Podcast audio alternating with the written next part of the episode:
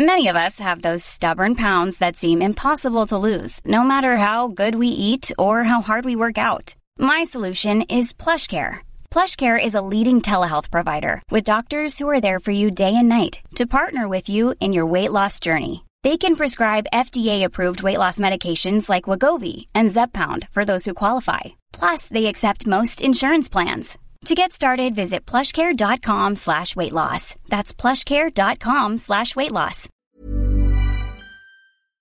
Do you know a student getting ready to go to college?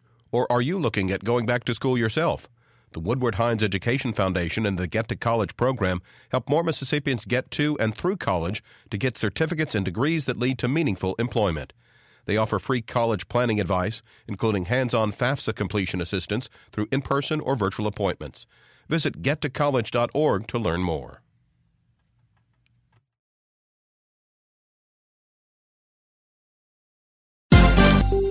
This is MPB News. Hi, this is Karen Brown. Thanks for checking out the Mississippi Edition podcast. If you like what you hear, click subscribe, hit like, or leave us a comment if your app has that feature. Then find other MPB podcasts by searching MPB Think Radio on your favorite podcasting platform. Thanks.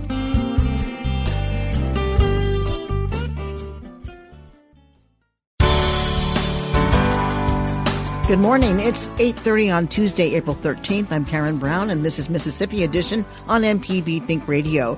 On today's show, a federal emergency relief program targets those facing rent and utility hardships due to the coronavirus pandemic. Then, understaffing in prisons across Mississippi, Louisiana, and Alabama have been a problem for years. We examine why it's so difficult to find and keep new correctional officers. Plus, in our second installment of Your Vote, Your Voice, we explore the different efforts and perspectives shaping the debate over extended early voting. This is Mississippi Edition on MPB Think Radio. Tenants in Mississippi who are behind on their rent and utility bills due to the coronavirus pandemic can now apply for emergency rental assistance through a federal relief program. Mississippi Home Corporation is administering the emergency rental assistance program, tasked with allocating $186 million in aid to tenants who are facing financial hardships brought on by lost income, unemployment, or increased expenses because of the pandemic. Executive Director Scott Spivey shares more with our Desare Frazier. The Emergency Rental Assistance Program was created by the stimulus package passed in December of 2020. Uh, it can provide up to 15 months of rent and utility assistance for people impacted by the coronavirus. Mississippi received a total of $200 million uh, for the emergency rental assistance. Localities with over 200,000 citizens could apply for their own funds. Hinds County and Harrison County did so. Both received around $7 million. Uh, and MHC has been tasked with administering the balance of those funds. So, what have you put in place to distribute the money? So, what we've done is we've created a website where people can apply for assistance um, under the uh, Rental Assistance for Mississippians program, Emergency Rental Assistance. The way Treasury wrote the guidelines, the way the uh, for the program is either landlords or tenants can begin an application. Tenants have to acknowledge uh, that an application has been filed on their behalf if landlords decide to uh, enroll most of their rent rolls. The restrictions that are in place are the restrictions that are uh, established by statute. It's for people that make at or below 80% of the area median income. That varies by county and by household size. Um, you know, there has to have been some sort of COVID impact, whether it is an increase in expenses, a loss in income, um, unemployment, uh, something like that and people are eligible for the full 15 months of assistance plus utilities. So we can pay for water, sewer, we can pay for power, we can pay for gas, and we can pay for fuel uh, if people use fuel oil or uh, or gas out of a tank. Is there a limit to the amount that you'll pay for any given category? No, we did not put limits in place. The only limit is the time frame, so and it has to have been. It has to have been. The hardship has to have been during the pandemic, right? So it starts, the eligibility period starts in March of 2020. So from there on, any hardship experienced would qualify. And, you know, for, so for example, if somebody didn't lose their job until the middle of summer, we could pay 15 months starting in July, right? Um, if people became unemployed very quickly at the start of the pandemic, lost their job, uh, or had their hours cut back where they couldn't pay their rent, the assistance period would start in March and go through, if you count up to 15 months, through June of this year. Have you been able to um, help people who are evicted because the so, came too late? Right. So there is eviction assistance. So a there is a eviction moratorium in place from the CDC uh, that has been extended through the end of June. In some circumstances, people are finding themselves evicted.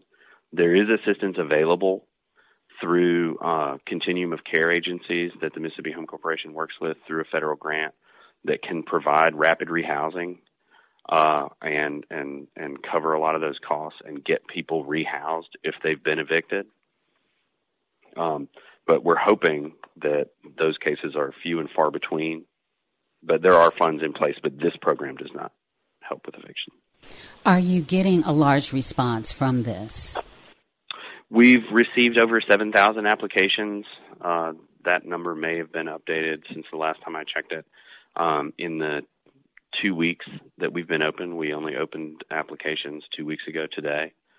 So we are seeing a large response. We'd like it to be bigger.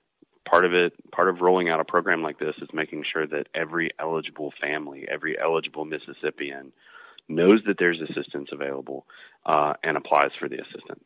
This isn't, uh, you know, this isn't something that we're trying to be gatekeepers and determine, you know, you know how to best spend the money. There's enough money in place to cover, you know, the back rent and back utilities that people have experienced in the pandemic. If they qualify based on income and hardship, we want them to apply. Even if they're not sure if they qualify, they should go ahead and apply and have that question answered because this money is here to help. Well, Scott Spivey with the Mississippi Home Corporation, thank you so much for taking the time to speak with us about this program. Yeah, thanks for having me. To apply for rental assistance, go to ms-ramp.com. Coming up, understaffing in prisons across Mississippi, Louisiana, and Alabama has been a problem for years. We examine why it's so difficult to find and keep new correctional officers. This is Mississippi Edition on MPB Think Radio. Hi, I'm Ryder Taff, Portfolio Manager at New Perspectives, a fee only financial advisory and co host of Money Talks. Each week, we take your personal finance questions and tell you about a money topic we hope you find helpful. Money Talks can be heard Tuesdays at 9 a.m. on MPB Think Radio. Podcasts can be found on our website, money.mpbonline.org, or on your smart devices podcasting platform. This is Mississippi Edition. I'm Karen Brown. Across the Gulf states, prisons are understaffed, which can mean dangerous and unstable conditions for prisoners and guards. Mississippi is addressing the issue head on with a unique approach. From the Gulf States newsroom, Becca Schimmel takes a look at that recruitment effort and examines why it's so difficult to retain correctional officers. The Mississippi Department of Corrections is basing its hiring blitz in an unlikely location Walmart parking lots across the state. At one of those lots right outside of Jackson, a mobile recruiting team is trying to sell people on a career in corrections.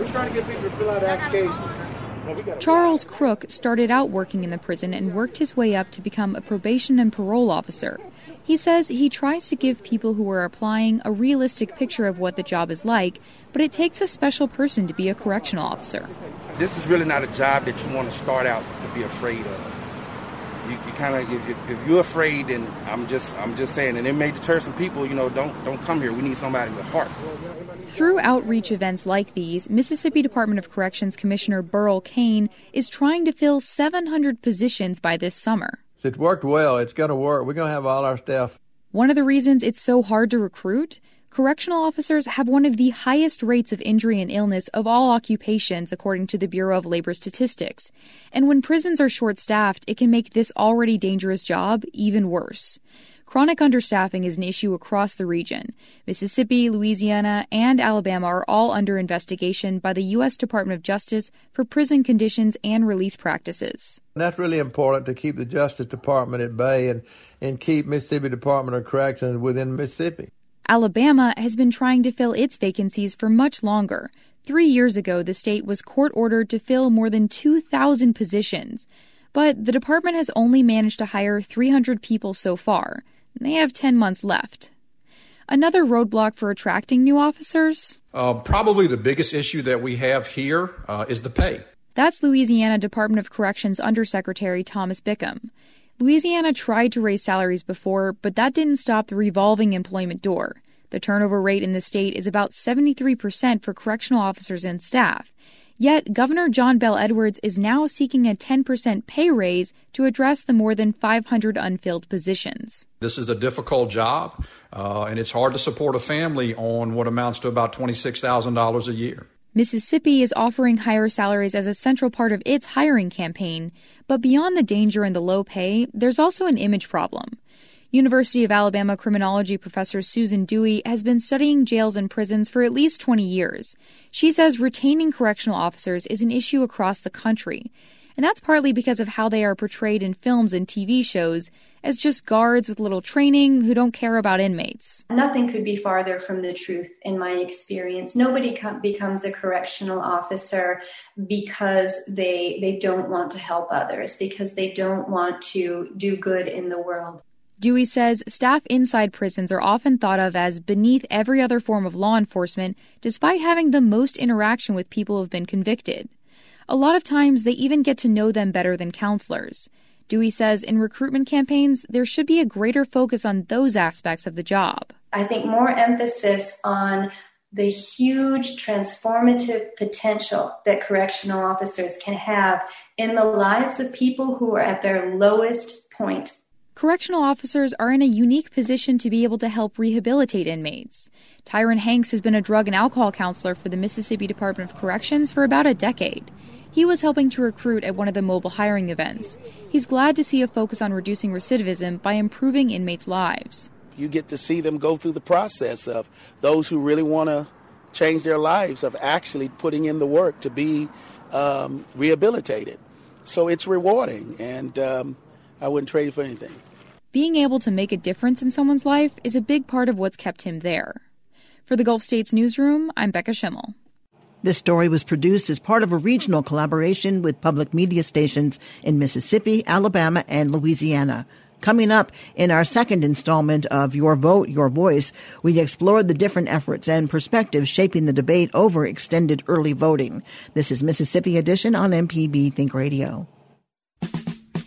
Southern Remedies, Relatively Speaking, is a show that explores issues that relate to you and your family. To find out what we're all about, subscribe to the podcast by using any podcast app or by downloading our MPB Public Media app.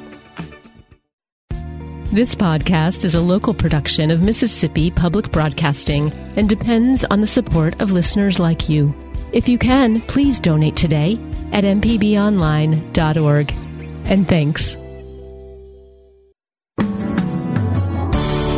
This is Mississippi Edition. I'm Karen Brown. In the 2020 election, more than one in six of the 1.3 million ballots cast in Mississippi were some form of absentee ballot. This record coincided with the nationwide trend due to the pandemic of larger than usual early and absentee voting. Since then, the record use of mail-in and absentee ballots have brought with it un- unsubstantiated claims of election fraud and insecurity propagated by many high-profile Republicans, including three of Mississippi's House delegation and Senator Cindy Hyde Smith. All four voted against the certification of the 2020 election results, and Senator Hyde Smith received national attention for her comments on Sunday souls to the polls voting.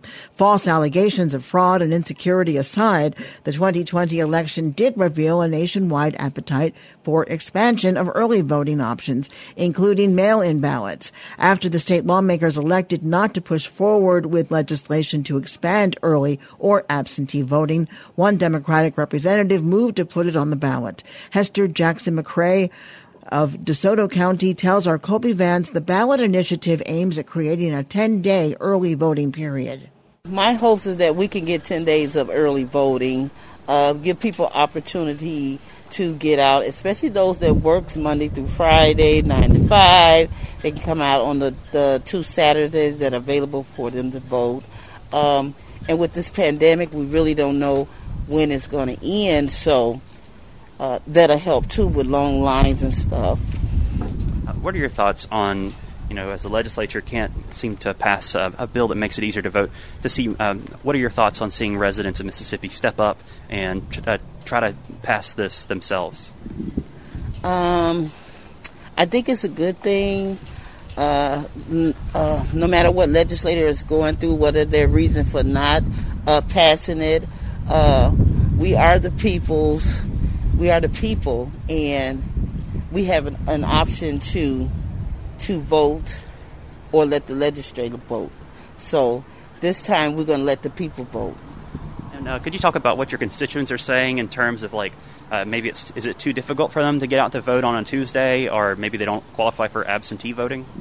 Uh, a lot of them don't qualify for absentee voting, you know, and a lot of are working uh, citizens that uh, just can't take off work, can't afford to take off work, you know, and they're off on the weekend so they can come on Saturday and early vote and make sure their vote is counted. The preliminary paperwork for the ballot initiative was filed in early April. Activist Kelly Jacobs helped author the initiative's language. The initiative actually says um, no fewer than 10 days because 100 years from now, the people might want 30 days of uh, early voting. Uh, and it starts the Saturday before the election and goes 10 days before that. And could you explain uh, the need for early voting, especially in uh, this time that we're in of the pandemic, and then but also going into years beyond this when things do return more to normal? Well, in DeSoto County, we have 122,000 registered voters. On election day, November 3rd, our circuit clerk had 14,000 absentee ballots cast. 14,000 absentee ballots. It was an enormous amount of work for them to uh, notarize most of them, stick them in the envelope, and then categorize them by uh, which voting precinct they go to. And then it took the poll workers more than 24 hours to count them. They were not allowed to count them until starting after 7 p.m. on election day and who and these poll workers went to work at seven o'clock in the morning so they were actually asked to stay awake all that time all day to open the envelopes and then after 7 p.m to start counting them it was a huge burden but meanwhile out on election day, there were lines, very, very long lines of people who wanted to vote because they don't trust the absentee voting system or they just don't qualify for it. Early voting lets anybody, any age, who's a registered voter to vote on one of 11 days, right? The 10 early voting days and then on election day because everybody doesn't have Tuesday off to go vote. Mississippi is a predominantly Republican state, and a lot of residents here have concerns that early voting will open up um, open up access to voter fraud. Um, what, what, are your thoughts on that? Is that something that uh, residents should be worried about if this ballot initiative is passed?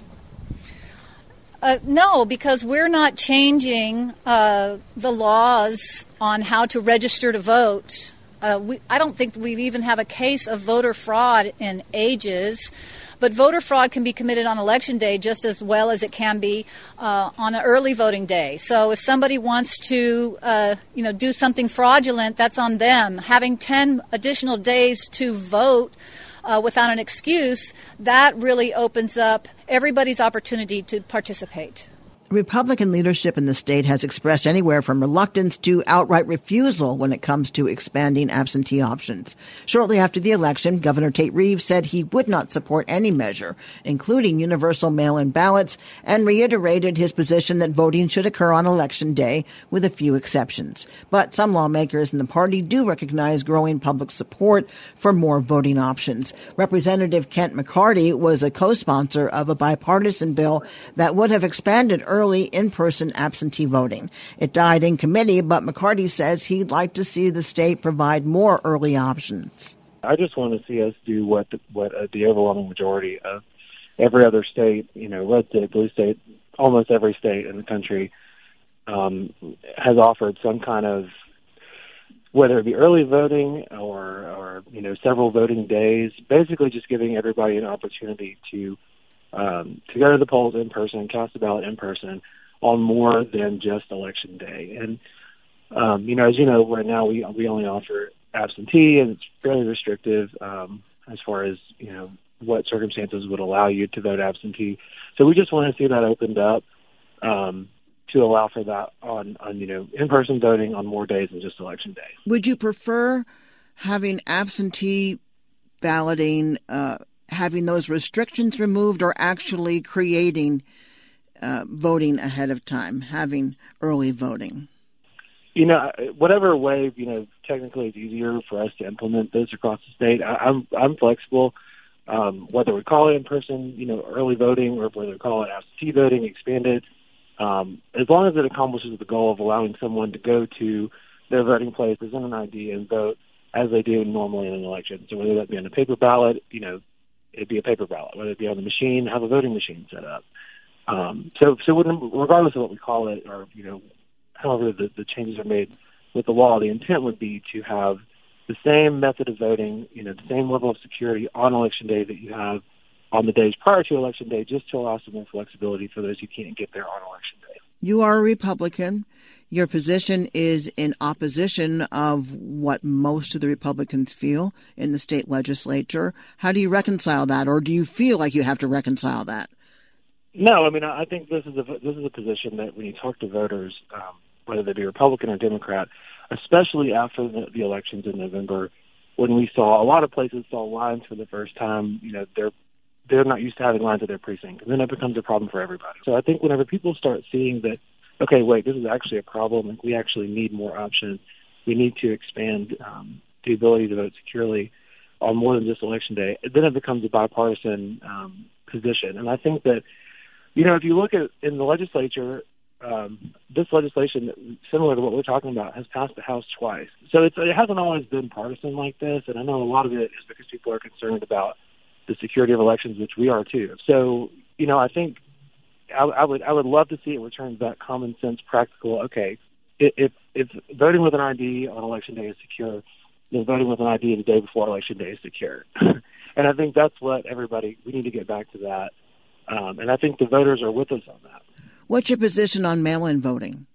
Uh, I, I think that we need to focus on things that we know work, and I think voting in person, um, you know, which we already do, can be much more secure. I think that you know, mail-in voting, whether whether for better or worse, has uh, definitely did not make it out this last election with a great reputation, and I think that we need to focus on something practical, something we can do, and that would be expanding in-person early voting. I, I personally am not for expanding mail-in voting. I know a lot of states have gone universal mail-in voting. Um, I, I would rather us focus on in-person early voting because I think we can we can do a lot more to ensure that our elections are secure when we do that, and that's a that's a doable thing. And just to clarify, you just mentioned like the day before voting, but how many days do you see uh, prior to election day that would be open to early voting?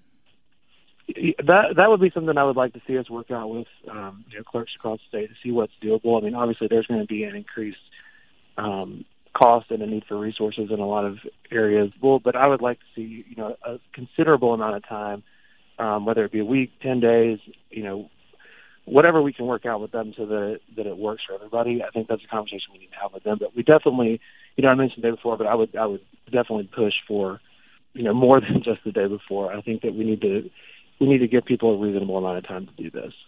Kent McCarty of Hattiesburg represents the 101st District um, in the Mississippi Legislature, and I thank you so much for being with us. Thank you so much for having me. I think this is a really important important discussion to have. In Mississippi, the Secretary of State's office supervises elections according to statutes passed by the legislature. Like Governor Reeves, Secretary Michael Watson opposes expansion of mail-in voting, citing security concerns. He says his office is getting feedback from county clerks on the logistical hurdles of expanded early or in-person absentee options. I think that's where we have to get in and get the research, do the hard work.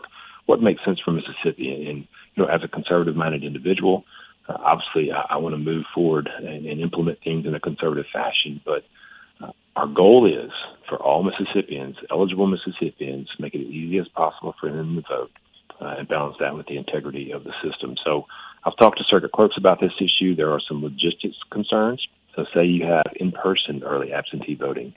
Your folks with your smaller courthouses, uh, you know, they've got to conduct their business as well. They still have court, so they still got to take care of that. They still have folks coming in wanting to get married, so they got to issue marriage licenses. So this this logistic question is going to be have to answer it as well, not just the policy piece, but how do you implement it? So it's a bigger discussion. Uh, you, you talk about the policy, but you also talk about the implementation and the logistics. Absentee voting is currently not universal in Mississippi. Residents must demonstrate a need based on age, health, work demands, or be temporarily relocated or serving in the armed forces. Coming up in part three of Your Vote, Your Voice. And unless they have all of their documents to make them be a citizen in the state of Mississippi, that's a barrier, even if they are eligible to vote once they get out. We examine both past and existing barriers to voting. This has been Mississippi Edition on MPB Think Radio. Thanks for listening to the Mississippi Edition podcast from MPB News and MPB Think Radio. Don't forget to subscribe if you haven't already, and if your app lets you, leave a comment or review. We really do appreciate it. Remember, you can always get in touch with MPB News on Facebook and Twitter, and fresh episodes of the podcast are posted every weekday morning. I'm Karen Brown. Thanks for listening. This is Mississippi Edition from MPB Think Radio.